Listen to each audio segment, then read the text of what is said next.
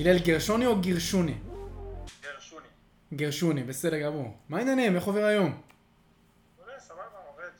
אז אה, בואו באמת נתחיל בנושא הראשון שלנו, וזה באמת העניין, ה- ה- היחס בין המשטרה לקהילה האתיופית. עכשיו, אני זוכר את הפעם הראשונה שאני ראיתי את הכתבה שאתה כתבת, את המאמר דעה.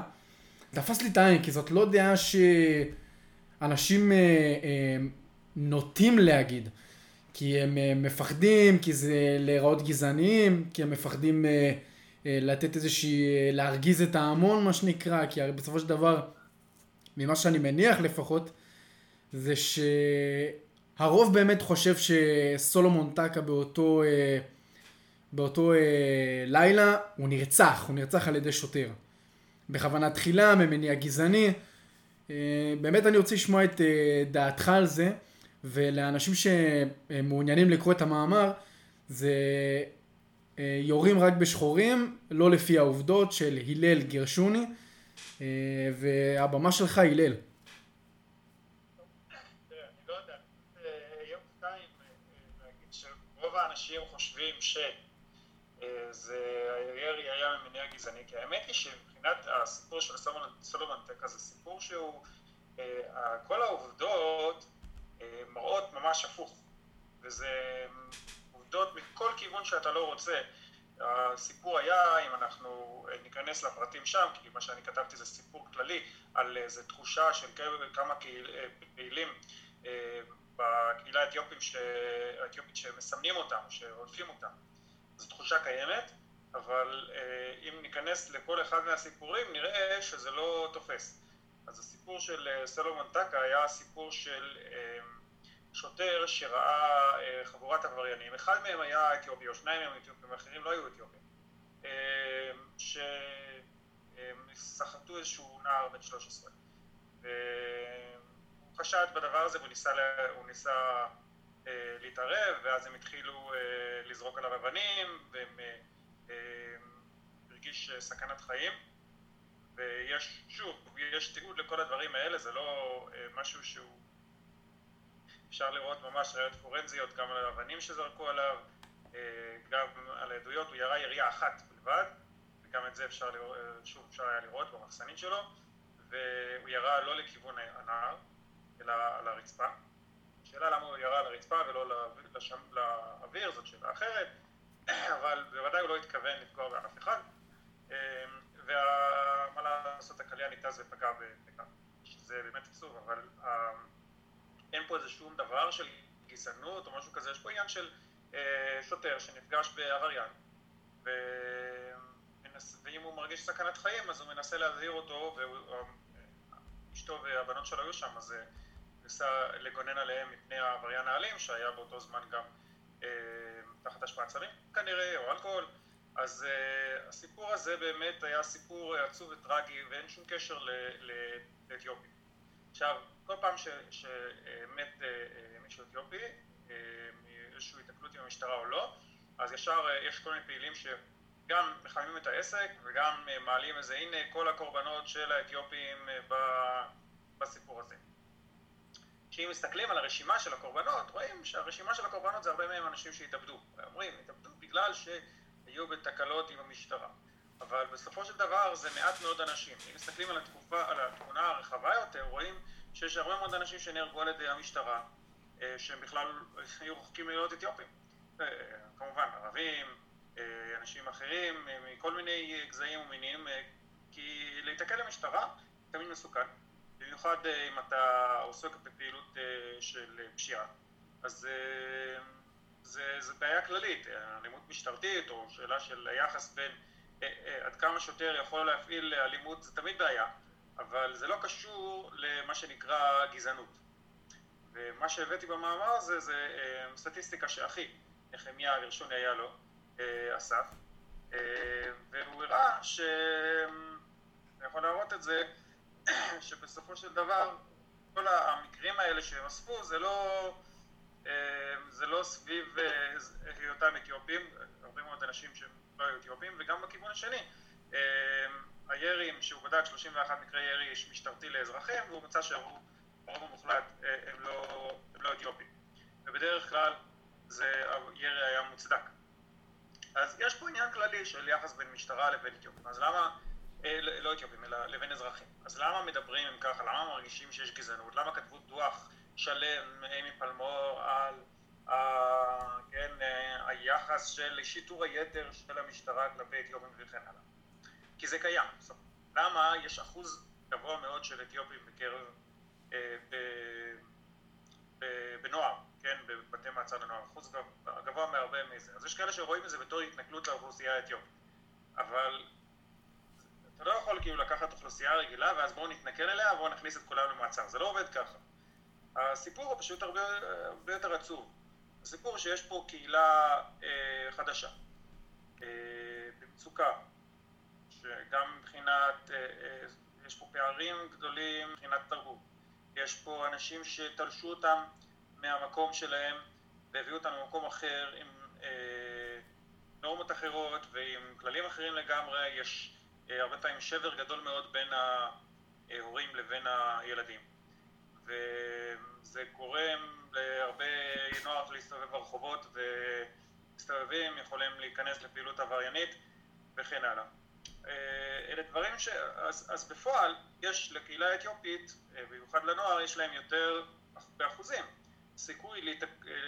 להתעסק במשהו שהם עלולים להתקל בו במשטרה. וזה המצב, זה מצב מאוד עצוב, והוא לא ישתנה כל כך מהר, בטח עם אה, מהומות והפגנות וכל מיני מחאות ואמירות שהמשטרה מחפשת אותי, זה בכלל לא ישתנה. זה משתנה לאט לאט וצריך להשתנות בפנים אה, ככל שהקהילה האתיופית אה, יותר תתערה בארץ ויותר, פחות יהיה השבר הזה, החינוכי, התרבותי, הכללי, הכלכלי, זה דברים שלוקחים הרבה מאוד זמן, אבל בוודאי להגיד, הנה, יש פה איזה מין גזענות, כי הם שחורים אז הם עושים, זה לא רציני, זה לא מגובה בכלל בשום עובדות, והבעיה היא שזה גם, אה, עצם הדיבורים על זה, אה, הם מזיקים. כי הם, קודם כל בגלל שהם לא מדברים על הדברים הנכונים, אז לא פותרים את הבעיות הנכונות. והבעיות הנכונות, כמו שאמרתי, הן בעיות אה, כלליות, תרבותיות, הן בעיות שחלקן צריך לפתור מבפנים, מתוך הקהילה האתיופית, והן בסופו של דבר יוצרות תחושה של מסכנות, תחושה של קורבנות, ומי שיש לו תחושה של מסכנות וקורבנות לא, לא יטפל, לא יתקן את עצמו ולא יטפל בעצמו ולא ינסה לפעול דברים כי כולם נגדו, כל המערכת נגדו. וזה מצב שהוא בעיניי מאוד מאוד מצער. שוב, זה לא שיש... כל פעם שהולכים לכיוון הקל של הנה הגזענות וכולם נגדי עכשיו, לא אומר שאין אנשים גזענים. זה קיים תמיד בכל מקום. באופן כללי אה, כמעט כל קבוצה יש לה איבה כלפי קבוצה אחרת. זה דבר כללי, אבל אלה דברים שהם נפתרים לאורך זמן, שהם מתרככים לאורך זמן. אה, וזה לא שבאים שוטרים והורגים אנשים כי הם שחורים. אין לזה שום, אה, שום בסיס בנתונים ושום בסיס בהיגיון ובמציאות. ועל זה כתבתי, וזה מאוד, מאוד עצוב שיש כמה וכמה אנשים שיש להם הון פוליטי שזה עוזר להם בקידום העצמי, זה גם אולי מתחבר לכל מיני תחושות של העלבות אישית שלהם, וזה לא מגובה בעובדות, ואנחנו צריכים לעזוב את זה. הבנתי. ואתה חושב שה... קודם כל, אני רוצה לעשות רגע איזושהי הפרדה, כי הרבה מאוד טוענים שהיה שם, הפרקליטות הגישה כתב אישום על אה, מוות ברשלנות, גרימת מוות ברשלנות, ברשלנות והעורכת דין התובעת היא רוצה אה, לשנות את זה למוות בקלות דעת. אז אם אתה יכול קודם כל, אה, לפני שאתה מסביר האם הם צדקו בזה שהם... אה, כי בסופו של דבר הנער כן מת מאיזושהי טעות שהשוטר עשה, כי הוא לא ירה לאוויר, הוא ירה לקרקע. ואם אתה יכול באמת, לפני שאתה נותן לנו את החוות דעת שלך על הפרקליטות בנושא, אה, בנושא הגשת על מה באמת אה, מאשימים אותו שמה, אם תוכל באמת לעשות לנו איזשהו סדר על ההבדל בין מוות ברשלנות לבין מוות בקלות דעת, אם אתה, אם אתה יודע את ההבדל. משפטן, זה, אה, אלה אה, קטגוריות חדשות, זאת אומרת זה פחות או יותר אולי המקרה הראשון, אני לא יודע אם, אה, לומר לך אם בדיוק זה המקרה הראשון, אבל זה אחד המקרים הראשונים שבכלל העלו את האופציה הזאת, כי זה, יש, היה תיקון נרחב מאוד לחוק העונשין, ועשו רפורמה בהריגה, ומה שהיה עד עכשיו הריגה ורצח, אז הוסיפו קטגוריה שלמה של מוות בקלות דעת, גרימת מוות בקלות דעת, במקום הרצח, הרגה וגרימת מוות ברשלנות שהיה עד עכשיו. אז אלה דברים מאוד חדשים שכאילו מנסים לשחק איתם. זה סיפור שהוא קצת נפרד, אבל בגדול, אני אומר לך את דעתי. דעתי היא שלאור הנתונים שרואים, בכלל עצם הגשת כתב האישום, בכלל, כולו, כולל גם גרימת מוות ברשלנות, לא בטוח שבכלל היה בא לעולם אלמלא הלחץ הציבורי ואלמלא העניין הפוליטי. זאת אומרת שמשיקולים משפטיים, נקרא לזה טהורים, בכלל יכול להיות שלא היה מקום להעמיד לדין שוטר שהרגיש סכנה לחייו, שירה לא לכיוון הבן אדם אלא אל הקרקע. אז נכון, הוא הרג ויכול להיות שיש מקום לפתוח בעניין משמעתי, אבל צריך לשים, לשים לב שבן אדם שנמצא כשהוא מרגיש סכנת חיים, אסור לך לבוא ויותר מדי לדקדק איתו, כי אז במקרים אחרים האנשים האלה יפחדו, יהססו לעשות מה שמוטל עליהם ולהגן על עצמם והם עלולים למות ככה. אז זה צריך להיות מאוד ברור שאם אנחנו עושים את הדברים האלה אנחנו עלולים לסכן שוטרים לאבא, מה שקראו בהקשר אחר אפקט אלאור עזריה, אבל אסור שבן אדם שנמצא, שהוא מרגיש שהוא נמצא בסכנת חיים, במקרה שלנו אני חושב שיש ראיות לא רעות שאכן מדובר בסכנת חיים, יעשו את הדבר הזה, יעמידו אותו לדין. וכמו שאמרתי, זו בעיה שעכשיו ירבבו פוליטיקה, כי אז אם לא היו מגישים נגדו כתב אישום בכלל, אז היו אומרים, מה, המערכת מושחתת, המערכת מגינה עליו וזה. זאת בעיה, כי בסופו של דבר מדובר בבן אדם שהיה בסיטואציה מאוד לא פשוטה, שאף אחד מאיתנו לא היה מוכן להיות, של כמה עבריינים שמסתובבים, שבאים לכיוונו, זורקים עליו אבנים גדולות, הוא עם המשפחה שלו שם, וכל מה שיש לו זה האקדח שלו, והוא צריך להראות, להוכיח להם שהוא חמוש. זה הכל, כל מה שהוא היה צריך, שהוא רצה לעשות. למה הוא ירה לקרקע ולא לאוויר? אני לא יודע, אולי היה בלחץ, אולי הוא באמת לא פעל בסדר במקום הזה, אולי הוא חשש שאם הוא יראה לאוויר הוא יפגע באנשים, כי יש בניינים גבוהים ליד. קשה לדעת, אבל העניין הזה, זה שזה נגרם באמת במוות טרגי, לא אומר שעכשיו אנחנו נתחיל להעמיד לדין על, על סעיף חמור. גרימת מוות ברשלנות, אפילו זה הייתי, לא הייתי בטוח שזה זה. גרימת מוות בקלות דעת זה שוב עניינים שהם, יאללה בואו נכניס בו כי הוא עשה משהו שנמצא ככה בהיילייט. וזה בעיניי מאוד מציין. כן, זה מבאס שהופכים את הדברים האלה לפוליטיקה, וגם uh, יש משהו שהציבור, לדעתי לפחות פה אנחנו כציבור, אנחנו טועים. אנחנו תמיד רואים כשוטר כאיזושהי דמות שצריך להגן על, ה, על, ה, על האזרחים, וכמובן שזה התפקיד שלו. אבל בסופו של דבר אם מדובר באזרח, שהוא מגיע ובא לתקוף שוטר, חיי השוטר הם לא שונים מחיי אה, אדם אחר מהציבור. זאת אומרת, זכותו להגן על עצמו, ופשוט מאוד, אה, בוא, בוא נגיד, אפשר לסכם את זה בצורה הכי טובה. להיות שוטר זה כנראה העבודה הכי חשובה שיש לנו בדמוקרטיה ו... ובכללי אה, בעולם המערבי, וזאת לא עבודה פוטוגנית. מאוד כפויה טובה. כן, נכון, ולא, כל הזמן יורקים עליהם, מקללים אותם, יש נגדם הרבה מאוד הייט מה שנקרא, ו... וה... והתפיסה הכללית היא ש... שכביכול, העבודה הזאת היא לא פוטוגנית. זאת אומרת, התפקיד שלהם במהותו, בבסיס שלו, זה להשיג דברים, אה, אפשר להגיד אפילו דרך אלימות, אם אי אפשר להשיג אותם לפני זה בדיאסקלציה. שזה כמובן אה, בעיה לדעתי שהציבור אה, חוטא בה, כי הוא, הוא פשוט לא... הוא, יש את הרגשה שאנשים פשוט לא מצליחים להבין את זה, או שהם כן מצליחים להבין את זה, אני לא יודע, פשוט היה כל כך הרבה... ההפגנות, איך שהם התבצעו, זה פשוט מאוד היה אירוע בעייתי אחד גדול, לא מובן, אה, מבוסס על עובדות לא נכונות, הרבה מאוד טוענים, ראיתי בדיוק עכשיו את הסרטון כדי באמת אה, לרענן את, ה, את העובדה בראש, אה, ראיתי באמת את הסרטון של אה, כאן לדעתי, והם הם עשו באמת איזשהו תחקיר וראו באחד מהסרטונים נערה ו... ואני לא יודע מה הקרבה שלה אל המשפחה של, של המנוח. והיא צועקת מאחורה מי רצח את סולומון טקה ורואים שהיא מחייכת אחרי זה דרך אגב היא מחייכת. ואני שואל את עצמי במידה והוא כן, נניח סתם, במידה והוא כן היה רוצח את סולומון טקה, באמת שזה היה מדובר ברצח גזעני וכולי וכולי. זה לא יותר מדי עוזר, זאת אומרת, זה לא יותר מדי עוזר, זה סתם מלהיט את הלהבות, תיתנו לה, תיתנו לפרקליטות לעשות את העבודה שלה, יש לנו מערכת שעובדת יחסית טוב לדעתי, אתה חושב?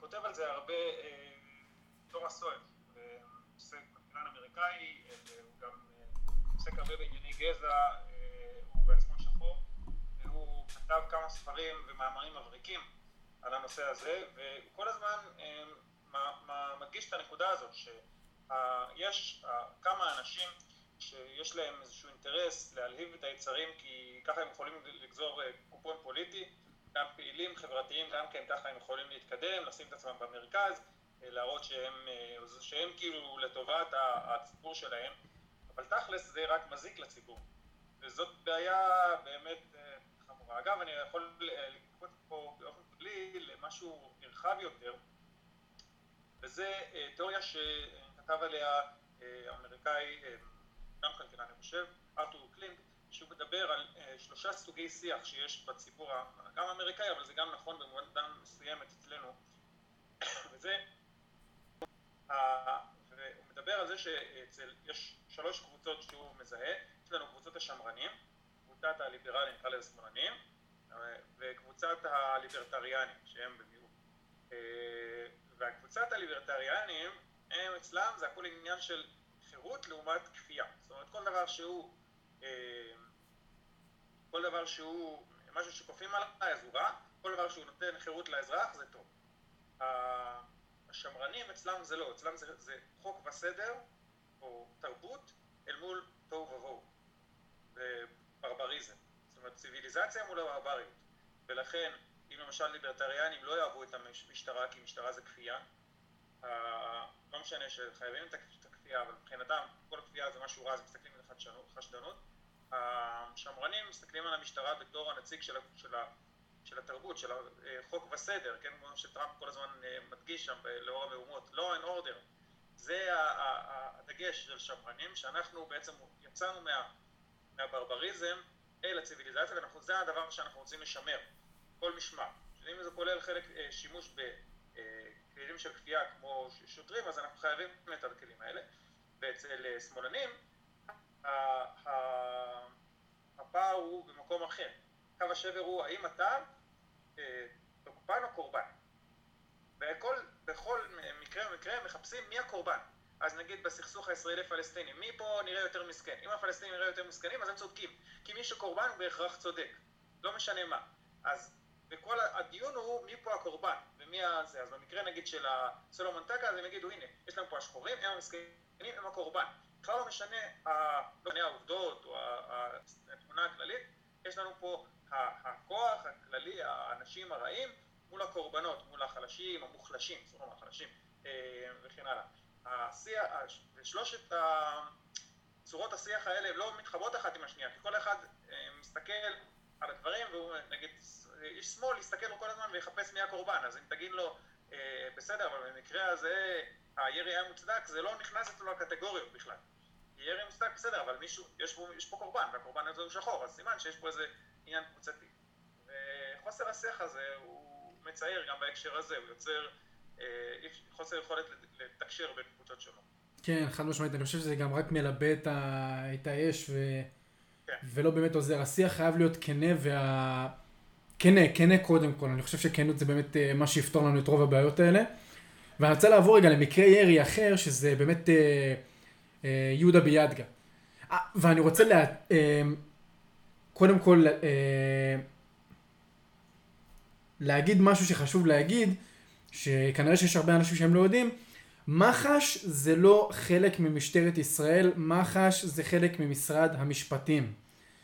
אין להם שום אינטרס לעבוד בשביל המשטרה, אין להם שום אינטרס הם, לא לשים אה, אצבע גלגל האופניים של המשטרה.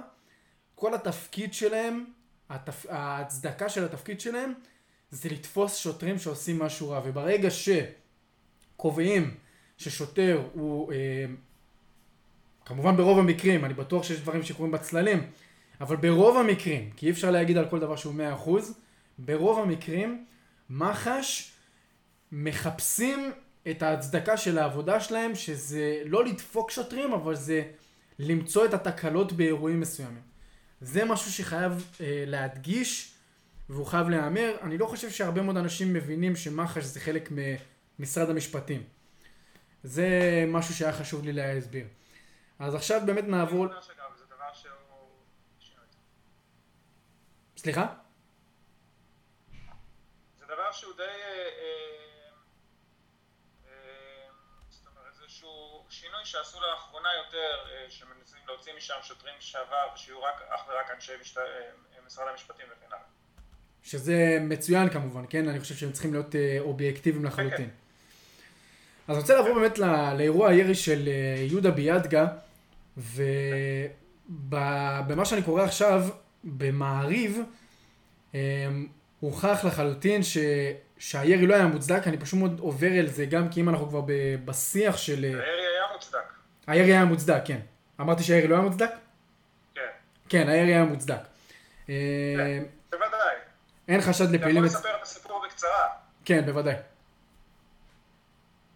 אוקיי, אז אה, כן, שם היה הסיפור של... אה, אה, הוא יצא מהבית כשהוא היה כולו בהתקף פסיכוטי עם סכין ביד.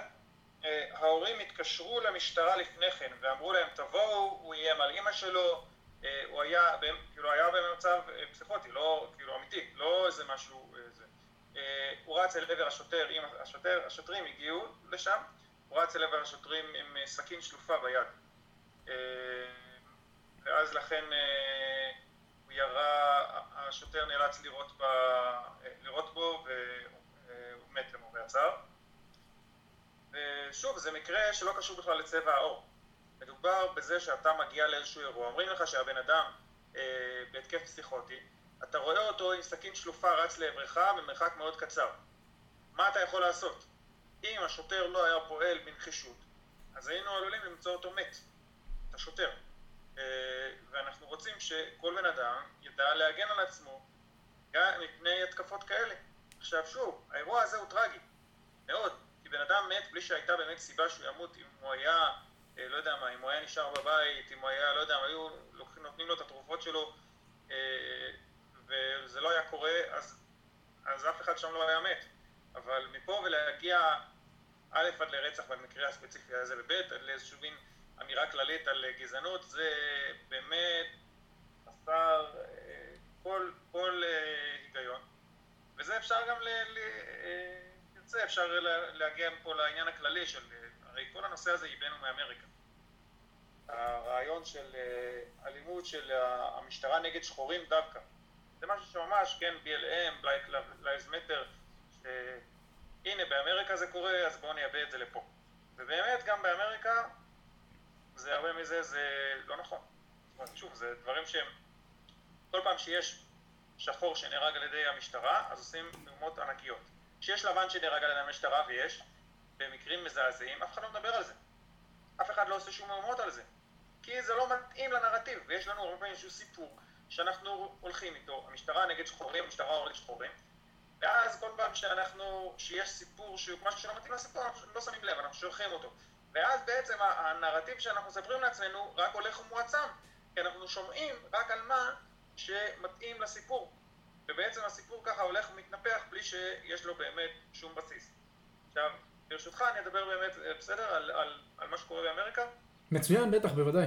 במה שלך. כן, אז, אה, כן, אז באמריקה, אם מסתכלים על סטטיסטיקה, באמת זה נכון שסטטיסטית אה, לשחורים יש יותר סיכוי להרג על ידי המשטרה ביחס, ביחס שלהם לאוכלוסייה, מבחינת האחוז לאוכלוסייה. אבל זה רק חלק קטן מהסיפור. באופן כללי יש, לשחורים יש יותר סיכוי גם להיהרג על ידי שחורים אחרים, הרבה יותר סיכוי. למה? כי יש הרבה יותר פשע ואלימות בקרב שחורים. עכשיו, למה יש יותר פשע ואלימות בקרב שחורים? בואו נשים את זה רגע בצד. אבל שחורים לא הורגים שחורים בגלל גזענות של לבנים. זה שיש יותר פשע בקרב שכונות של שחורים, זה לא קשור לגזענות של לבנים, ומי שהופך את זה לגזענות של לבנים, שהפך אותם לזה, זה, זה באמת כבר, כמו שדיברתי על זה, של בואו נחפש איפה השחורים קורבנים בכל, אה, בכל אה, מקרה ובכל זה, זה לא עובד ככה. באופן כללי, לשחורים בארצות הברית יש יותר אה, סיכוי להיכנס לחיים של פשע, הרבה הצעה. למה זה קורה? אולי בגלל ההיסטוריה הכללית יותר של איך הם הגיעו לארצות לאמריקה אה, בתור עבדים חלקם, איך הם, אה, אה, בגלל אולי הנטייה של מדינת הרווחה האמריקאית להשאיר אותם באומללות שלהם, כיוון שכל הרעיון של בואו בוא נעזור לשחורים, בואו ניתן להם תקציבים לאמהות חד-הוריות וכן הלאה, רק יצר מצב שהגביר עוד יותר את האומללות. למשל נותנים, נותנים לשחור, לנשים שחורות במצוקה, חד-הוריות, נותנים להם המון תקציבים, אז זה, מעודד נשים להיות צעירות, להיות חד-הוריות, וזה מכניס את המערכת לסחרור שיש המון המון המון שחורים היום, הרבה יותר מאשר היה בעבר, שהם לא יודעים מאבא שלהם. והמצב החברתי הזה הוא מצב מאוד מאוד אה, קשה, זה יוצר, אה, יש לזה השלכות חברתיות מאוד קשות. אז, אה, אז חלק מהבעיה שגורמת לזה שהשחורים הרבה יותר מעורבים בפשע, זה דווקא הניסיונות מלמעלה המיטיבים לעזור להם. אגב, גם בארץ זה נכון. בארץ השקיעו המון המון המון כסף על העלייה מאתיופיה, הרבה יותר מאשר כל, כל עלייה אחרת יחסית לעולה. בסך הכל מדובר על 200 אלף אנשים. ובאמת השקיעו המון כסף. וחלק מהסיפור, וזה חלק מעולי אתיופיה כבר מבינים היום, שהפטרונות של מדינת הרווחה רק יוצרת להם נזק, יוצרת אותם תלותיים ויוצרת אה, אה, אנשים שהם, אה, מחנכת אנשים להיות, להיזקק על, על הרווחה ובסופו של דבר זה עלול לדרדר אנשים גם אפילו לפעילויות של פשע כי אתה כבר לא, אתה לא יצרני, אתה לא, אתה לא עובד, אז, אז הילדים גם יכולים יותר להסתובב ברחובות וכן הלאה אז זה חלק מהסיפור. חלק אחר מהסיפור הוא המלחמה הגדולה של, שאמריקה פתחה בסמים, שמכניסים כל כך הרבה שחורים, שהם, בגלל שהם סוחרים בסמים או שהם קונים בסמים, לכלא, ואתה מכניס מישהו לכלא, אז שם הוא לומד אה, את חיי הפשע והכל מתגלגל אחד על ארה"ב היא אחד מהמקומות עם הכי הרבה אנשים שקולים אנשים, והרבה מזה זה על סמים. עכשיו, כל הכבוד, כשמישהו משתמש בסמים, אה, הוא לא פוגע באף אחד. אז אה, הרבה יותר הגיוני לעבור לאיזשהו מצב שהוא אה, שפחות עניין של פלילי ויותר עניין של טיפולי, אבל זה, נשים את זה בצד. נסתכל עכשיו שוב על התמונה הכוללת. והתמונה הכוללת היא שבאופן כללי הציבור השחורים באמריקה יותר נוטים להיות בחיכוכים עם המשטרה. כי יש שם יותר פשע, אין מה לעשות. הם יותר בחיכוכים עם המשטרה, וברגע שהם יותר בחיכוכים עם המשטרה, הכל מגיע משם. אז אם אתה יותר בחיכוכי משטרה, אז יש יותר סיכוי ש, אה, ששוטר אפילו יירה בך, או, ש, או שתקל באיזשהו שוטר פסיכופת אלים שירצח אותך אה, בכל מיני דרכים משונות שזה גם קורה, כי פסיכופטים יש בכל מקום, כולל במשטרה. במיוחד יכול להיות שהמשטרה מושכת אליה אנשים שיש להם נטייה לאלימות, זה יכול להיות. הם רוצים לתייג את הכוח שלהם או את הזה, אז זה עלול להיות דברים כאלה, אבל זה לא קשור לשחורים או לבנים. ואיך אני יכול לדעת שזה לא קשור? קודם כל כי אין ראייה שזה כן קשור, אבל יותר מזה, מחקר שנעשה ופורסם לאחרונה, וזה סיפור מדהים. פורסם בכתב עת מאוד אה, חשוב, מאוד מכובד, פינס, אה, וחוקרים בדקו מה הסיכוי של, אה, של אם, אם בדקו ירי באזרחים, של שוטרים באזרחים, ומה הסיכוי ש, ש, שאזרח שחור יירה דווקא על ידי שוטר לבן. כי אני מניח בתור הנחה שאם שוטר שחור ירו בשוטר שחור, באדם שחור, אז הוא לא עושה את זה ממניעים גזעניים. שחור לא גזעני כלפי שחור. אז מה הסיכוי של אזרח שחור לירות דווקא על ידי אדם לבן?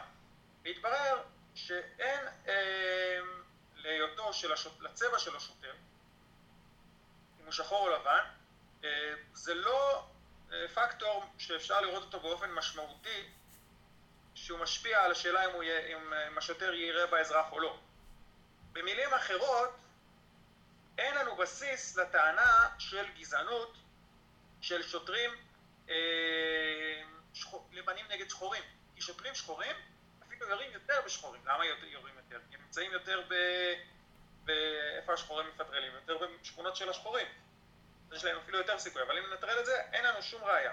ומה שקרה עם המאמר הזה, צוטט בכל מיני אה, כלי תקשורת הגענו לכאן, ואז החוקרים בעצמם החליטו למשוך אותו בצעד חסר תקדים, זה צעד מאוד אה, לא רגיל, למשוך את המאמר מהפרסום ולהגיד, כאילו תעשו undo, ולא ואמרו, לא כי אנחנו חושבים שהממצאים לא נכונים, אנחנו עומדים מאחוריהם לגמרי.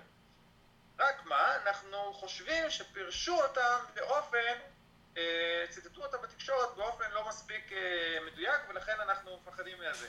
זאת אומרת, הם, אה, התהליך המדעי מתעוות רק בגלל שאנשים אומרים לא, ציטטו אותי לא נכון ופירשו אותי באופן מופרץ, שזה באמת דבר אה, מדהים בעיניי, וקצת עצוב, כי אנחנו רואים בסוג של צנזורה עצמית באקדמיה, יש גם צנזורה לא עצמית באקדמיה, ובסופו של דבר למה? כי אנחנו שוב, אנחנו רוצים שהדברים ייכנסו לנרטיב הרגיל שלנו של המסכנים הם קורבנות, כן, קורבנות לעומת תוקפנים, במקום ל- ל- ללכת לנרטיבים אחרים שאולי הנושא קצת יותר מורכב מאשר מי פה המוחלש ומי המחליש.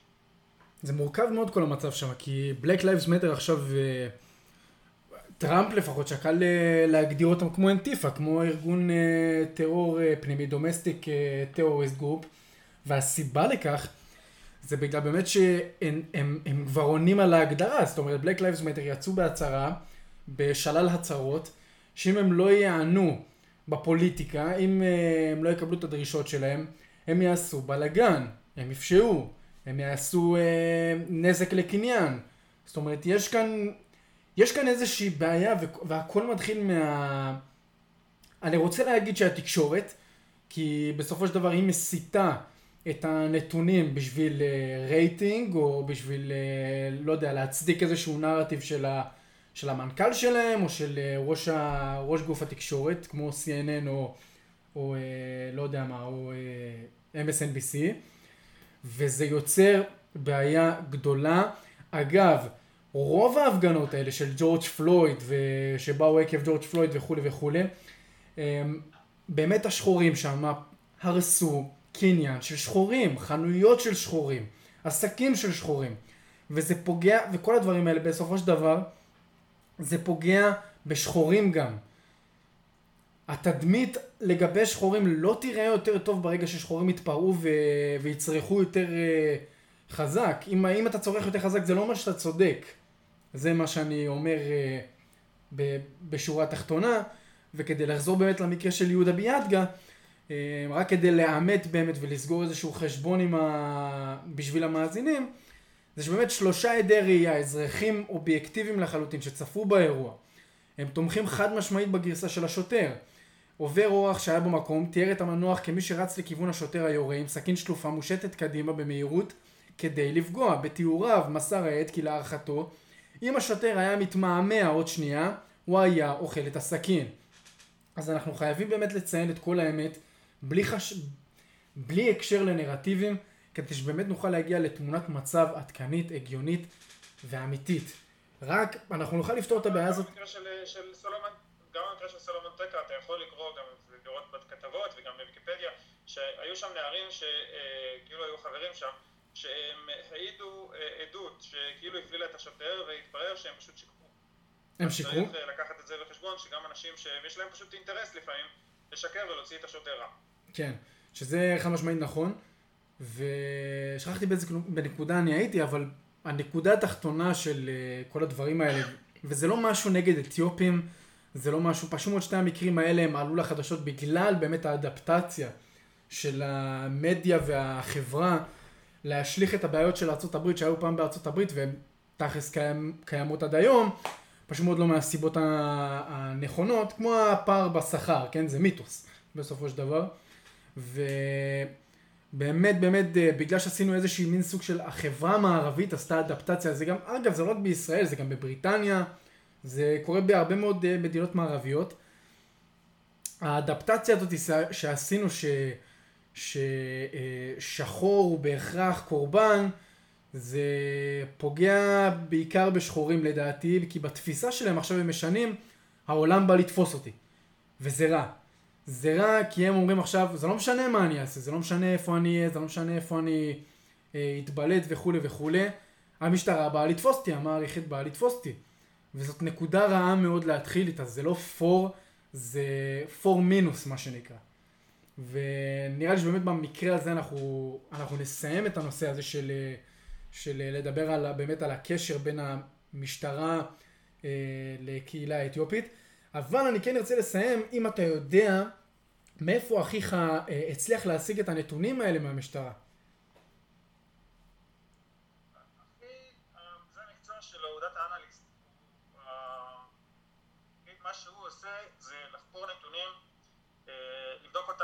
להצליב אותם, אמ, פשוט הלך אה, עם כל המקרים שתוארו וחיפש בכל המאגרים האפשריים ואיך אומרים, זה, זה בדיוק מה שהוא, מה שהוא עושה, זה המקצוע שלו.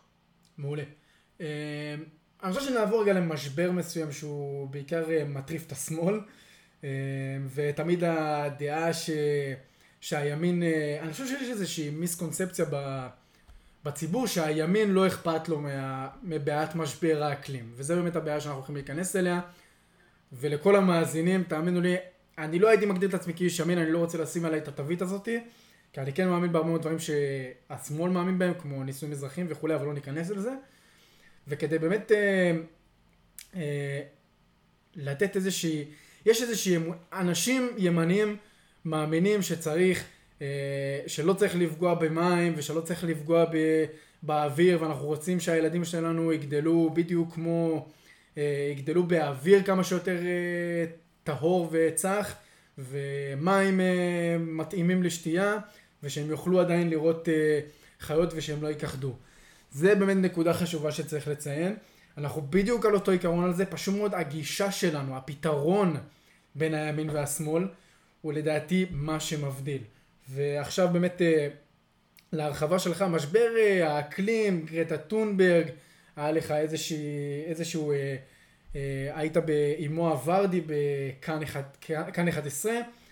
באמת, אם תוכל באמת לסכם את כל העניין הזה, ובאמת הבמה עכשיו היא שלך, את כל הבעיה הזאת, מאיפה היא נובעת, והבמה שלך. אוקיי, קודם כל, עצם המינוח, משבר האקלים חדש מאוד מאוד, ממש מהניילונים. אף אחד לא קרא לזה משבר האקלים לפני שנתיים, אה, כי זה באמת אה, פייק, זה לא משבר. זה... בעוד מסוימות יהיה משבר בעתיד, אבל בשלב זה שלנו היום אין משבר, יש אולי קיץ חם יותר. זה לא משבר, אנחנו נמצאים כרגע, כעת חיה במשבר אמיתי. והקורונה נותנת לנו איזשהו אה, נקודת מבט שמראה מה זה משבר. קורונה זה משבר. יש לך מגפה עולמית, זה משבר. התמ"ג העולמי צונח ב-7%, זה משבר. אז בעניין הזה, באמת זה משבר שצריך אה, לענות עליו, צריך לפתור אותו אה, תוך מעורבות מדינתית, אה, וזה דבר שהוא אה, בבירור, אה, אין, פה, אין פה מקום להתווכח בכלל. אז הקורונה נותנת לנו דוגמה למה זה משבר. מה זה משבר האקלים? זה לא משבר האקלים. המינוחים היותר המקוריים היו אה, שינוי אקלים והתחממות גלובלית. אלו היו שני המונחים שדיברו עליהם משנות ה-70 וה-80 אה, וה-90, שינוי האקלים, לכן זה נקרא הפאנל הבין-ממשלתי לשינוי אקלים IPCC, כן? Intergovernmental Panel for Climate Change, והתחממות גלובלית זה עניין אה, שיותר העיתונות קרא לזה, בגדול התזה שפותחה החל בערך בשנות ה-60-70 הייתה שהעולם הולך ומתחמם ושהסיבה לזה היא שאנחנו בפעילות האנושית שלנו יוצרים אמ, אנחנו יוצרים, מכניסים גזי חממה לאטמוספירה וגזי החממה האלה גורמים באפקט, לאפקט של החום נשאר בתוך המערכת ולא נפלט החוצה וככה כדור הארץ הולך ומתחמם. עכשיו, אה, על התזה הזאת עקרונית, שקיים כזה דבר של, אה, בוא נאמר, שהעולם מתחמם. על זה אין מחלוקת כי אפשר לראות את זה, זאת אומרת, אה, אפשר לטעון שיש מחלוקת בשוליים, אבל אני חושב שרוב האנשים לא יחלקו על זה, ודאי לא מדענים, שיש התחממות כללית בטמפרטורה הממוצעת של העולם. אפשר לדון על כל מיני נושאים בשוליים, אבל בגדול יש התחממות כללית. אה, ולהגיד שיש השפעה לגזים שהאדם פולט אה, בפעילות הכלכלית שלו, כמו אה, פחמן דו-חמצני או מתאן, שהם שני גזי החממה הידועים יותר, זה גם, אין על זה מחלוקת שזה קיים. מחלוקת בקרב מדענים קיימת בשאלה של מה נקרא רגישות האקלימית. זאת אומרת, בהינתן שנגיד הפחמן הדו-חמצני באטמוספירה, הריכוז שלו יוכפל, נניח שזה יקרה באיזשהו שלב, כי אנחנו כל הזמן פולטים פחמן דו-חמצני. מה תהיה ההשפעה של זה על ה... וכבר בשנות ה-70 אנשים שאלו את עצמם את השאלה, מדענים שאלו את עצמם את השאלה, ואמרו אנחנו לא יודעים. אולי זה יהיה מעלה של, אה, כיוון של אה, עלייה של מעלה וחצי, אולי של ארבע וחצי מעלות. עכשיו ההבדל בין מעלה וחצי לארבע וחצי מעלות זה הבדל ענק, זה הבדל עצום, אה, ממש משמעותי. וזה פער של שלוש וחצי מעלות לפה ולפה, אה, סליחה, שלוש מעלות, אז אמרו אוקיי בואו נשים משהו באמצע. ומאז ועד היום, במשך 40 שנה של מחקר ממש קדחתני בנושא האקלים, אף אחד לא הצליח לצמצם את הפער. עד היום מדברים על אולי מעלה וחצי, אולי ארבע מעלות אה, וחצי. זה, זה דבר שהוא באמת, כשלעצמו מראה עד כמה אנחנו לא יודעים הרבה על הדבר המורכב הזה, שנקרא אה, האקלים ואיך הדברים אה, פועלים. זה להגיד, כן, אז אנשים שאומרים המדע יושב, and settle, settle לא מסתכלים על, על העובדות, והעובדות שזה מאוד מסובך. אז בעניין הזה של מדע, אה, לא בא להתווכח. בגדול, יש מחלוקות לגבי השאלה של מה שנקרא הרגישות האקלימית, כמה העולם מתחמם בעקבות הפעילות האנושית. אבל אם עכשיו מקשיבים לכל מיני פעילים כמו גרטה טונברג, כמו פעילים צבעוניים כמו המרד בהכחדה, אצלם זה זמירות אחרות לגמרי ממה שאתה שומע ממדענים רציניים. כי מדענים רציניים יגידו לך את מה שאמרתי לך עכשיו, ואולי יגידו שהם מודאגים שהדבר הזה יגרום לפעולת, לתגובת שרשרת של הכחדת מינים, ואולי הם יגידו שהם זה, הם מודאגים שזה יקרה א' וב' וג', אבל הם לא יגידו וואלה עוד עשר שנים, כמו שאמרה חברת הקונגרס אלכסנדרה אוקסטה קורטז, AOC אמרה עוד עשר שנים העולם אה, הולך להיחרב. לא נכון, זה פשוט הפצת אה, פאניקה, בלתי, אין, שאין לה שום בסיס.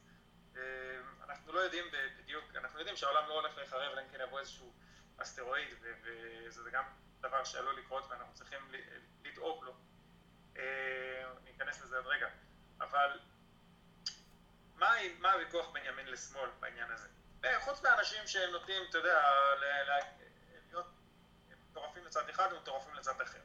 הוויכוח הוא בשאלה של אה, מה שנקרא עלות מול תועלת, ומה היתרון של רווחה אנושית. אם אתה שומע את גרטה טונברג, היא אומרת, תפסיקו לעשות צמיחה, הצמיחה זה לא טוב, מה שאנחנו צריכים זה להפסיק לצמוח, אה, לעשות את הצמיחה הכלכלית, כי אנחנו צריכים לדאוג לכדור הארץ. עכשיו, זה בדיוק הפוך ממה שאנחנו, מהסתכלות רציונלית. כי בהסתכלות רציונלית הצמיחה היא זאת שקידמה אותנו מהמצב האומלל שהיינו בו אה, מאות ואלפי שנים, שהיינו אה, אפילו עשרות אלפי שנים, היינו צריכים, אה, האקלים, כל, כל שינוי קטן באקלים היה הורג אותנו. והיום בזכות הצמיחה הזאת אנחנו הרבה יותר מוגנים מפגעים באקלים. יש גרף מאוד מפורסם של המדען הדני ביורן לומבורג שמראה איך ההרוגים מפגעי אקלים הלכו וצנחו במאה העשרים. זאת אומרת, גם אם תגיד, אוקיי, אז אולי יש יותר, אה, האקלים קצת יותר חם, אולי יש יותר מקרי מזג אוויר קיצוני. תכלס, אנחנו הרבה יותר מוגנים מפני זה. ולמה אנחנו יותר מוגנים? בגלל הצמיחה, בגלל הפעילות האנושית. זאת אומרת, מבחינת ה trade-off, להגיד, אה, הצמיחה זה דבר רע, תפסיקו לצמוח, זה פשוט חוסר הבנה של אה, מה העלות ומה התועלת. אז יכול להיות שיש עלות מסוימת לפעילות האנושית ואנחנו אה, גורמים אה, בגלל זה להתחממות של ה... צריכים להכיר בזה שיכול להיות שזה קורה. אבל התועלת של הצמיחה היא אה, עצומה וחייבים להכיר בה. עכשיו צריך להסתכל על זה אה, אה, יותר מזה. אז אני אומר שבעצם יש כמה שאלות שבני אדם צריכים לשאול לפני שאומרים בואו עכשיו נתאבד על הסיפור של, מש... של האקלים, או מה שנקרא משבר האקלים. למה קוראים לזה משבר? כי מנסים ככה לומר הנה בוא אתה חייב לפעול. הדבר הראשון זה לגבי לשאול את השאלה האם העולם מתחמם או לא, אני חושב שבעניין הזה די ברור שהעולם מתחמם, לפחות עד כה. אה, הדבר השני הוא עד כמה האדם משפיע, מה מידת ההשפעה של האדם, ועל זה יש מחלוקות. מוסכם פחות או יותר שיש השפעה לאדם, לא ברור עד כמה, יש לזה מחלוקות וזה לא, אף אחד לא יכול להכריע בדבר הזה לגמרי. אבל בוא נניח שהאדם מאוד משפיע, עדיין זה לא אומר כלום. כי נשאלת השאלה, עד כמה באמת ההתחממות הגלובלית היא דבר רע? עכשיו, עצם העלאת השאלה הזאת נשמעת מוזרה, אה, כפרנית. מה זאת אומרת עד כמה התחממות גלובלית היא דבר רע? כולנו גדלנו על זה שהתחממות גלובלית היא דבר רע. ואני עכשיו לא אה, אה, אכחש שיכול להיות בהחלט שיש לה, זה ברור שיש לה דברים רעים. אבל להגיד באופן כללי, כמו שאומר כתב המדע, מאט רידלי, אומר, לחשוש שאנחנו נמצאים כרגע בטמפרטורה האידיאלית של העולם, וכל שינוי ממנה זה דבר רע, זה מחשבה שהיא קצת מוזרה. מי אמר שעולם קצת יותר חם מהיום לא יהיה יותר טוב? בסופו של דבר הפריחה אה, האנושית, התקופות של הפריחה האנושית היו תקופות חמות יותר ולא קרות יותר. רומא הגיעה אה, לשיאה, לשיא תפארתה, כשבאירופה היה חם יחסית אה, ולא קר יחסית. אנשים, אה, והיתרונות של עולם חם יותר, אנשים לא כל כך מבינים אותם. יש לזה חסרונות, מקומות חמים הולכים להיות חמים יותר, ואז יש מדבור ואנשים נאלצים לזוז ממקום למקום. פני הים עולים, אמנם לא בצורה דרמטית, אבל הם עולים, אה, וצריך יהיה לעשות סכרים, ואולי אנשים צריכים לעבור ממקום למקום, אז זה חסרונות. אבל יש גם יתרונות, ואנשים לא מדברים עליהם בכלל. אה, אילו יתרונות יש להתחממות? אז קודם כל, הרבה יותר אנשים מתים מגלי קור מאשר מגלי חום. זאת, זה, זאת עובדה. אז חום במובן הזה יותר נוח לבני אדם מאשר קור. יש אזורים ענקיים מאוד, גדולים מאוד מאוד, אה, של קרקע בצפון, שזה באזור של רוסיה וקנדה, שהיום הם בלתי ראויים ליישוב ובלתי ראויים לגידול חקלאי. ככל שהעולם יתחמם, אז המקומות האלה יופשרו, ומדובר באמת בקרקעות בגודל, סדר גודל בלתי נתפס, שעד היום, עד עכשיו הם בעצם סוג של מדבר, ועכשיו זה כאילו תהליך של מדבור הפוך. עם המדבר, אם חלק מהמקומות ביותר קרוב לקו המשווה יהפכו להיות מדבריים יותר, המקומות האלה יהפכו להיות יותר אה, נוחים לבני אדם. וזה יתרון עצום שאנשים לא מבינים אותו עד כמה שהוא אה, יכול להיות משמעותי. כמובן, יהיו מדינות שיותר ירוויחו מזה כמו רוסיה וקנדה, ויהיו מדינות שפחות. אה, עוד בצפון, כל הסיפור של האוקיינוס הארקטי, כרגע הוא קפוא. אי אפשר לעבור שם עם אה, אוניות כמעט, צריך שוברת קרח וזה... אי אפשר לעבור בצירים, למרות שזה אה, ציר אה, שאפשר לעבור מכל מקום מצפון אמריקה לאסיה, אה, אם, היה, אם זה היה שם נגיד אוקיינוס רגיל בלי קרח, היה אפשר לעבור שם בקלות ולחסוך המון המון המון דלק וזמן ומשאבים וזיהום אוויר, בסופו של דבר, שהיום כל המכליות והאוניות צריכות לעשות היקף מסביב לעולם בשביל להגיע, ואם באמת אנחנו נחזה של הקרחונים האלה, אז אפשר יהיה אה, לקצר את הטווחים האלה, וזה יתרום אגב גם, באופן פרדוקסלי, גם להפחתה בפליטות פחמן, כי לא יהיה צריך לעשות את כל הסיבוב מסביב. עכשיו, מעבר לזה, יש שם גם הרבה מאוד אוצרות טבע שעד היום אי אפשר היה לממש, אי אפשר היה להוציא כל מיני נפט, פחם, גז, אה, זהב ועוד הרבה מאוד אה, אה, דברים יקרי ערך שככל שזה יהיה יותר אפשר, אז יהיה לזה יתרונות. אז לכן, להתחממות הגלובלית אין רק חסרונות, יש לה גם יתרונות, ואנחנו לא מדברים על היתרונות בכלל, וזה אה, מעוות את התפיסה הכוללת. עכשיו, מעבר לזה, בואו נניח לרגע שאנחנו רואים, למרות שיש יתרונות ויש חסרונות, החסרונות גוברים על היתרונות. האם זה אומר שאנחנו יכולים בכלל לשנות משהו משמעותי? זאת אומרת, אה, יכול להיות שאנחנו נגיד, אוקיי, אה, אנחנו רוצים עכשיו לקרר את האקלים, את העולם, אבל איך נעשה את זה? אם נגיד, לא יודע מה, אה, נעשה, נסגור את כל אה, תחנות הכוח, אז עד כמה זה יעזור מצד אחד, ועד כמה זה יפריע לנו כבני אדם מצד שני, זאת אומרת, בהקשר של העלות תועלת, שזה חישוב שאנשים, בעיקר סביבתנים, נוטים לא לעשות, הם לא מבינים את הקטע הזה. בוא נניח לרגע שעכשיו אני לוקח את כל, כל מדינת ישראל, ואני אה, אומר, אני עכשיו רוצה לתרום, ל, ל, ל, אה, לגרום לזה שיהיה פחות התחממות גלובלית. אז בוא עכשיו נכבה את כל תחנות הכוח, אה, נשבית את כל המכוניות, כל האמבולנסים, נהרוג את כל הפרות, וכל התנורים עם גזי הבישול, גז בישול, זה גם כן פולט זה, אז, אז, אז נפסיק את זה. זאת אומרת, כולנו עכשיו נחזור לעידן האבן. וזה יהיה המחיר שאנחנו נשלם. עכשיו, מה אנחנו נתרום בזה לאקלים? כלום. כי האקלים לא אכפת לו ממדינת ישראל הקטנטנה. מדינת ישראל הקטנטנה היא חסרת, חסרת משמעות. לפי כל מדען שתשאל אותו ברצינות ויראה שפליטות הפחמן של מדינת אה, ישראל הן כלום. זאת אומרת, לא רק בן אדם אחד לא משנה. נדבר על מדינה של תשעה וחצי מיליון אנשים. אם כולם ייעלמו מהעולם, וכל הבהמות והחיות שלהם והכלבים שלהם, שהם גם כן פולטים פליטות פחמן, גם בני אדם פולטים פליטות פחמן, כל הדברים האלה, הכל יושמד טוטאלית, האקלים לא יזוז בכלל. זה נותן לך איזשהו מין פרספקטיבה מסוימת על כמה אנחנו זהירים ביחס למערכת הגלובלית הכוללת. זאת אומרת, אם אתה רוצה לחשוב על דברים גדולים, זה לחשוב על דברים ענקיים. ואתה צריך לדבר לחשוב על סין, צריך לחשוב על הודו, צריך לחשוב על מדינות ענק, שגם אצלם, לא יכולות לעבור, אתה יודע, בשנייה, לא, לא, אתה לא יכול לבטל את הדברים, אה, אה, המחיר שאתה תשלם הוא עצום, והיתרון שאתה תקבל הוא זהיר. אז אם נגיד מדברים על בואו נעבור עכשיו לאנרגיה מתחדשת, אז שוב, תחשוב על מדינת ישראל, אנחנו נשלם, משלמים יותר עכשיו בגלל כל מיני אה, תוכניות של אנרגיה מתחדשת, משלמים הרבה יותר בכסף, זאת אומרת אנשים שיכול להיות אין להם כסף לחימום עכשיו, יש להם פחות כסף לחימום הבית שלהם, זקנים או משהו כזה, בתכלס, כדור הארץ לא משפע מזה בכלל, זאת אומרת, אנחנו רק משלמים בלי לקבל שום תועלת, זה טירוף, זה רק איזה מין להראות שאנחנו עוזרים לסביבה, אנחנו לא עוזרים בשום דבר. ז- זאת בעיה, ואם מסתכלים באופן כללי על, על האנרגיה, מה שנקרא אנרגיה מתחדשת, זה מקסם שם.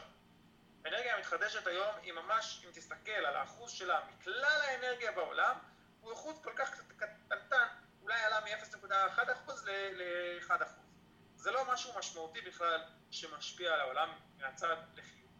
מבחינת האקלים, הושקע, הושקע בזה אה, מאות מיליארדי דולרים, והיתרון מבחינת צמצום ההתחממות הגלובלית כמעט לא קיים. מה כן קיים? מה שכן קיים זה מעבר של אה, המדינות לאט לאט מפחם לגז טבעי, וזה בגלל, לא בגלל שום פעילי סביבה. אה, תחנות כוח עוברות מפחם לגז טבעי, פשוט בגלל שגילו מקורות גז זולים יותר. איך גילו מקורות גז זולים יותר? עושים יותר קדיחות מצד אחד. מצד שני עושים מה שנקרא fracking. fracking שפעילי סביבה כל כך שונאים, זה מה שגרם להוזלה משמעותית של הגז בארצות הברית.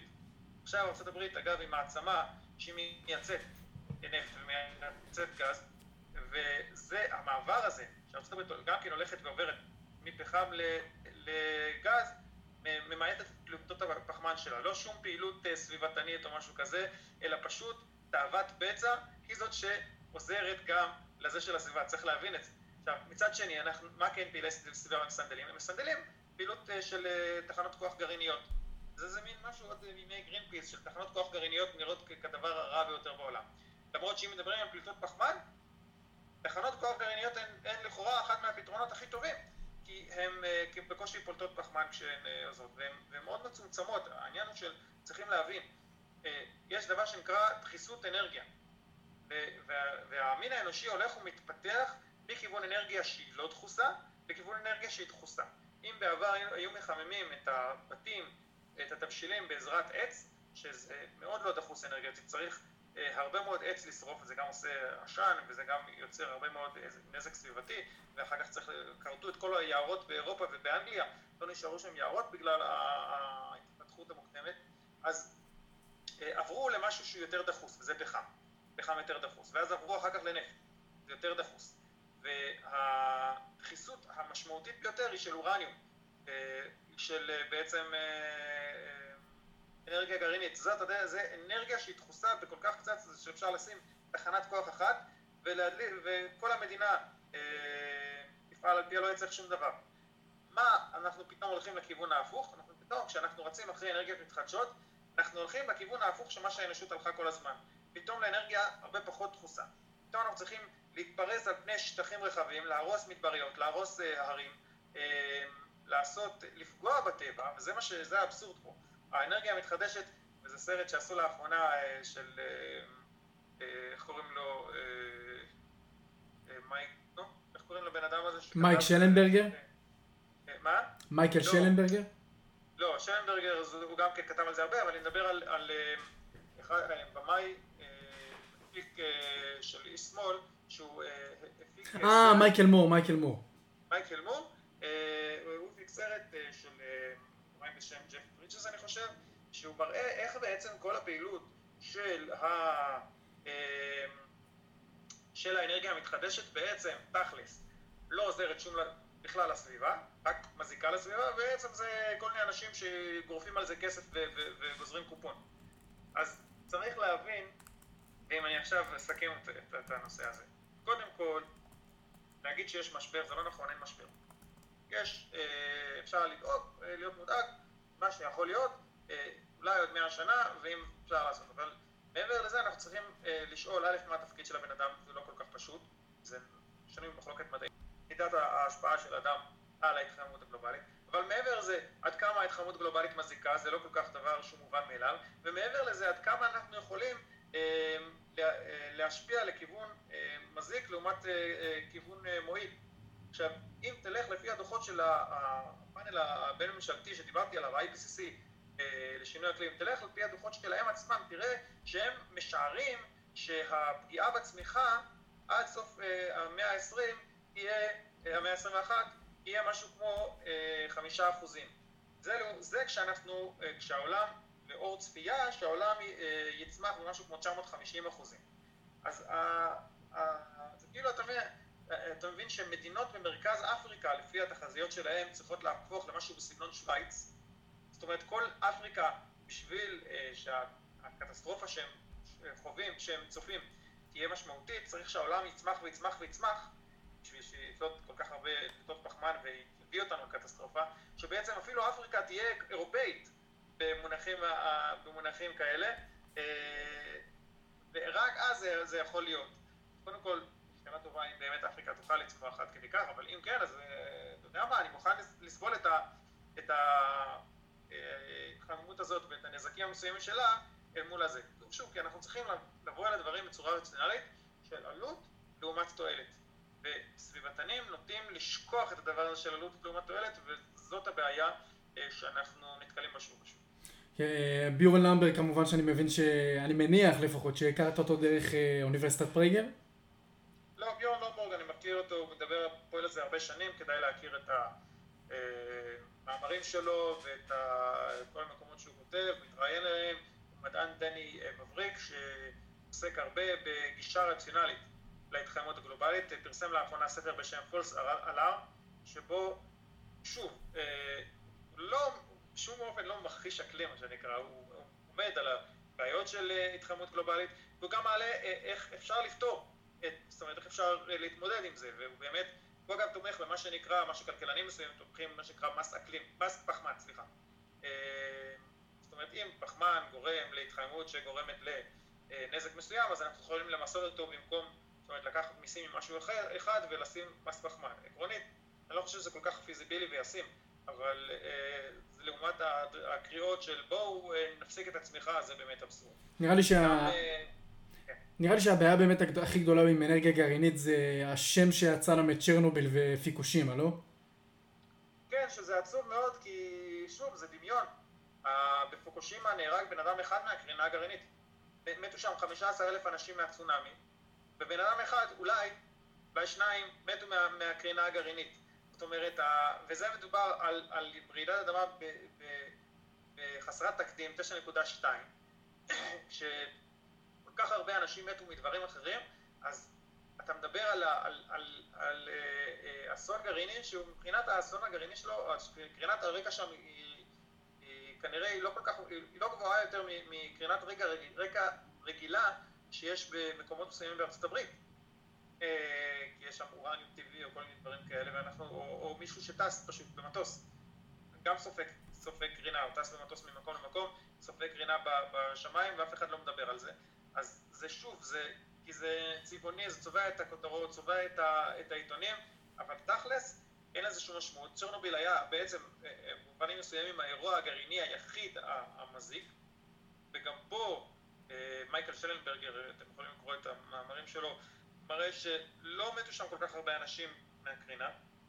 הרבה מזה, שוב, זה פחד ולא משהו משמעותי. הערכות, אפשר להעריך אולי בהערכה כזאת, זה מה שמדובר על 4,000 אנשים. ובסך הכל הרבה יותר אנשים מתו אה, מאנרגיה מתחדשת מאשר מאנרגיה גרעינית. כי אנרגיה מתחדשת למשל זה, זה כולל אה, סכרים, וסכרים שנפרצו גרמו למותם של עשרות אלפי אנשים. זה משהו שלא קיים בשום מקום. אבל יותר מזה, מכיוון שהאנרגיה הגרעינית היא כל כך דחוסה, אז אם אתה מודד אה, מה שנקרא נפגעים למגוואט, אז אפילו אנרגיה של אה, רוח ושמש, אנשים מתים יותר.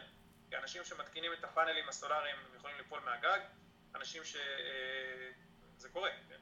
זה אנשים שמתקינים את, ה... את הטורבינות הרוח גם כן אה, יכולים למות בדרכים שונות, ובסופו של דבר אלה לא אנרגיות פחות מסוכנות.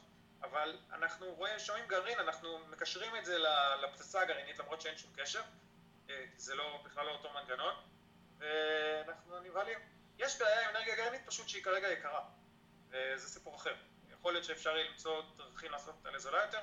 אה, יש טענות שבגלל כל הרגולציה כלפיה, אז לא פיתחו אותה מספיק, ולכן היא לא יקרה, אז אני לא, לא אכנס לזה, אבל בגדול הנקודה שלי שצריך לבחון דברים באופן רציונלי. ואין לי אגב שום דבר נגד אה, אנרגיה מתחדשת אם היא זולה ואם היא טובה, סבבה, אז לא צריך לקדם אותה, לא צריך כאילו לעשות משהו פוליטי בשבילה. אה, יש לך, נגיד תמציא אה, סוללה, כי אחת הבעיות עם אנרגיה מתחדשת היא שהיא לא אמינה. אנחנו רוצים אנרגיה שהיא תהיה אמינה. כשאתה מחבר, תדע שאתה רוצה יותר חשמל, יהיה לך יותר חשמל. באנרגיה שמופעלת על פחם, או על גז, אתה יכול להגיד, אוקיי, אז בוא נזרים יותר פחם, נפתח יותר טורבינות, ונעשה את זה. בשמש אתה לא יכול לעשות כזה דבר, ברוח אתה לא יכול לעשות כזה דבר. יותר מזה, פתאום אה, השמש נכבדת לך כי יש לך עננים, או שכמובן יש לילה, או רוח, הרוח מפסיקה או מתחדשת. אה, לפעמים יש לך יותר מדי חשמל, אז אתה צריך לשלם לאנשים לקחת אותו. אה, וזה קורה, זה אבסורד. אז זה בדיוק מה שאנחנו לא רוצים מאנרגיה. הרי אנרגיה, אחד מהדברים הכי חשובים שלה, אנחנו רוצים יציבות. אז אנשים אומרים, אוקיי, אז אה, יהיו סוללות. והסוללות יאגרו את, ה, את החשמל, ואז יהיה לנו יציבות ונוכל להפיק לפי דרישה. אלא מה, שכרגע אין שום דבר כזה בקנה מידה משמעותי. אתה לא יכול לקחת את טוקיו, אה, כמו שאמר ביל גייטס, ולשים אותה על סוללות. זה לא עובד. ואם מישהו ימציא סוללות כאלה, וואלה, אני הראשון שארוץ לדבר הזה. זאת אומרת, אין לי שום אה, אה, משהו, עניין נגד אנרגיה מסוים, סוג מסוים. כל הנושא הוא שצריך להתייחס לדברים באופן רציונלי ובדרך של כוחות השוק, ולראות איך הדברים, מה עובד יותר ומה עובד פחות. כמובן, מעבר לכוחות השוק אנחנו צריכים גם לחשב את האפקט הסביבתי שלא נכנס בכוחות השוק בהכרח, ואז להגיד, אוקיי, גם אנרגיה מתחדשת גורמת להרבה מאוד נזקים סביבתיים, כמו גם אנרגיות אחרות. צריך לשקלל את זה, כמובן אנרגיית פחם יש לה החצנות שליליות, אנרגיה מגז עם פחות פליטת פחמן ועם פחות זיהום, אז צריך לעבור אליה אם אפשר, ולשקלל את זה במחיר. אבל בגדול, הנקודה היא צריך א', ללכת דרך השוק, ולא דרך סבסודים, כי כל הסבסודים האלה מושכים אנשים שגוזרים קופונים, ו, ובסופו של דבר ללכת לפי רציונליות ולא לפי דמיונות. כן. אה, אגב, אה, מי שראה את הסדרת צ'רנוביל מבין שגם אה, הרבה מאוד מהבעיות עם, ה... עם המתקן הגרעיני בצ'רנוביל באמת היה, כי היה שם חוסר ידיעה של איך לעצור את זה במידה ובאמת קורה משהו בחירום. וגם זה היה ברית המועצות, והכל היה שם זול וגרוע ועלוב ו... ולא... זה בדיוק מה שקורה כשהסובייטים מנהלים דברים, אה, כש, כשמנהלים משהו באופן קומוניסטי, שזה בסופו של דבר מה שבעצם גרטה טונברג רוצה, שאנחנו נעבור לקומוניזם, היא אומרת את זה ככה מתחת לשולחן, אבל זה מה שיוצא ממנה. זה מערכת קומוניסטית פוגעת בטבע, בהרבה מובנים, גם בהקשר הזה, פוגעת בסביבה. אה, יש דוגמה אחרת בהקשר אחר, היא צד לוויתנים. צד הלוויתנים אה, שהיה באופן מאוד נרחב במאה ה-20 על ידי אה, ברית המועצות בעיקר, שבעצם אה, חתמה על הסכמים של לצמצם את צד הלוויתנים אבל לא שמה עליהם, וצדה וצד הלוויתנים, והאבסורד היה שהיא צדה המון לוויתנים שבכלל לא, אף אחד לא השתמש בהם ולא היה צריך אותם. ולמה? כי המפקדים של האוניות, האנשים שהם זה, אז הם קיבלו את ה... הם היו צריכים למלא מכסה. וככה זה עבד, זה הרי לא עבד בצורה של שוק. אז הם היו צריכים להראות שהם אה, ממלאים את המכסה שלהם, אז הם היו פשוט צדים לוויתנים כי אה, זה מה שהמערכת אה, דרשה מהם. בשום מערכת קפיטליסטית זה לא היה עובד ככה, אבל במערכת קומוניסטית דברים כאלה קורים, והטבע ניזוק יותר מכל דווקא במערכת קומוניסטית ולא במערכת קפיטליסטית. אגב, הנזק ש... שמשאבות, איך קוראים לזה, הטורבינות רוח האלה עושות ל... לחיות מעופפות, זאת אומרת ציפורים, נשרים וכל הדברים האלה, כמובן שזה נזק אדיר. זה ידוע? כן, זה נזק שהוא שוב ידוע. הייתי מוכן לקבל את הנזק הזה אם זה היה, היה לזה יתרונות אחרים, מבחינת עלות תועלת. אם זה היה יוצא אולי אנרגיה יותר זולה, אז היינו יוצרים איזה דרך להגן על, על הנשרים. אבל הרעיון שדווקא אנשי סביבה תומכים באנרגיה שפוגעת בסביבה זה אבסורד אה, מאוד מוזר. אבל זה המצב. אגב, בגרמניה, שבמשך כבר יותר מעשר שנים הולכת למה שנקרא אנרגי ונדה, זאת אומרת, איזושהי מין טרנזיציה של. האנרגיה. בסופו של דבר היא אגב, היא, היא, יש לה הרבה יותר אה, תחנות כוח פחמיות מאשר לנו, עם כל האנרגי ונטה שלה, היא השקיעה על זה אה, מאות מיליוני יורו, אה, אולי יותר, והיא גילתה לאחרונה, בשנים האחרונות, שכל, שכל העסק הזה לא, לא עובד, הכל מקרטע, יש עכשיו התנגדויות להקמת טורבינות על ימין ועל שמאל, צריך לסלול כבישים ארוכים בשביל כל הקווי מתח מהדרום לצפון, מהצפון לדרום, סליחה, אה, וזה לא, לא הולך בקלות. זה גם עולה הרבה מאוד כסף, זה גם אה, יוצר אה, הרבה מאוד התנגדויות מקומיות, סביבתיות ואחרות, ובסופו של דבר הפרויקט הזה, לא רוצים לומר את זה, אבל הוא די כושל. באמת אנחנו לקראת סיום, ואני רוצה לדבר רגע לקראת סיום דווקא על גרטה. גרטה, הדמות הזאת שאתה יודע, הגיעה משום מקום, ימי שישי שובתת מהבית ספר, מגיעה מחוץ לבית הפרלמנט השוודי, מפגינה שמה, ואין ספק שיש קשר לה, להפיכה שלה לאיזושהי דמות מובילה, לעצם זה שיש לה בעיות אה, נפשיות, ושהבנתי אה, שיש לה אוטיזם, ושיש לה גם אה, בעיית דיכאון קליני או משהו כזה, והיא הודתה בזה גם, ואין ספק שבאמת זה עזר איכשהו להפוך אותה למין איזושהי דמות שהיא מובילה את המאבק. אתה רוצה אולי לפרט טיפה יותר על הדמות של גרטה? רק אה, לא שומעים אותך. כן, עכשיו אני שומע אותך.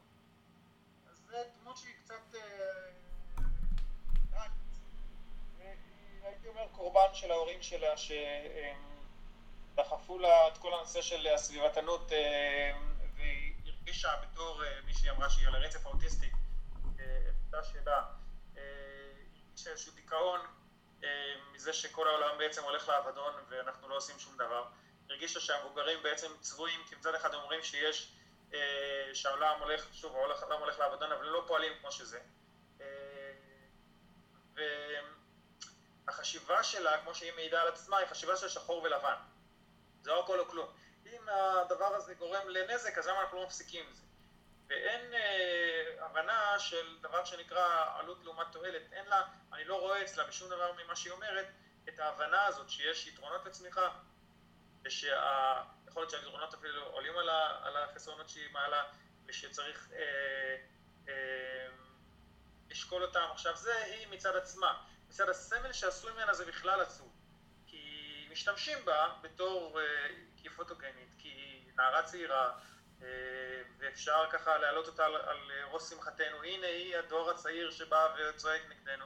אגב, היו לזה כל מיני תקדימים בעבר, שלוקחים איזה נערה צעירה ואומרים הנה היא, בואו נשתמש בה.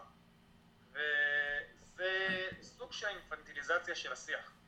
במקום לדון באופן רציונלי ומפוקח בעלות ובתועלת ביתרונות ובחסרונות של כל אחת מהגישות, אה, יוצאים לצעקנות ולסתם אמירות כמו How dare you, שאין מאחוריהם זה. עכשיו מבחינתה, אני בעיה, בחורה בת 17, 16, 17, מעט 18, ככה הם רואים את העולם, שחור לבן, בסדר גמור, אבל שאנחנו כחברה לוקחים את זה ושמים אותה על ראש שמחתנו, אה, פה אנחנו עושים מהלך מאוד אה, עגום.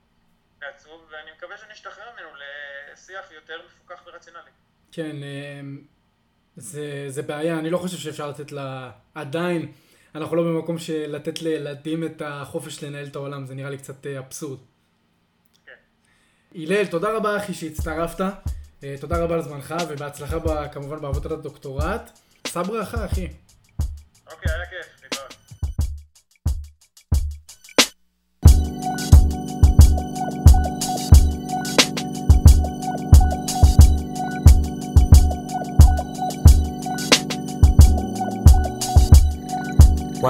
got to do with it?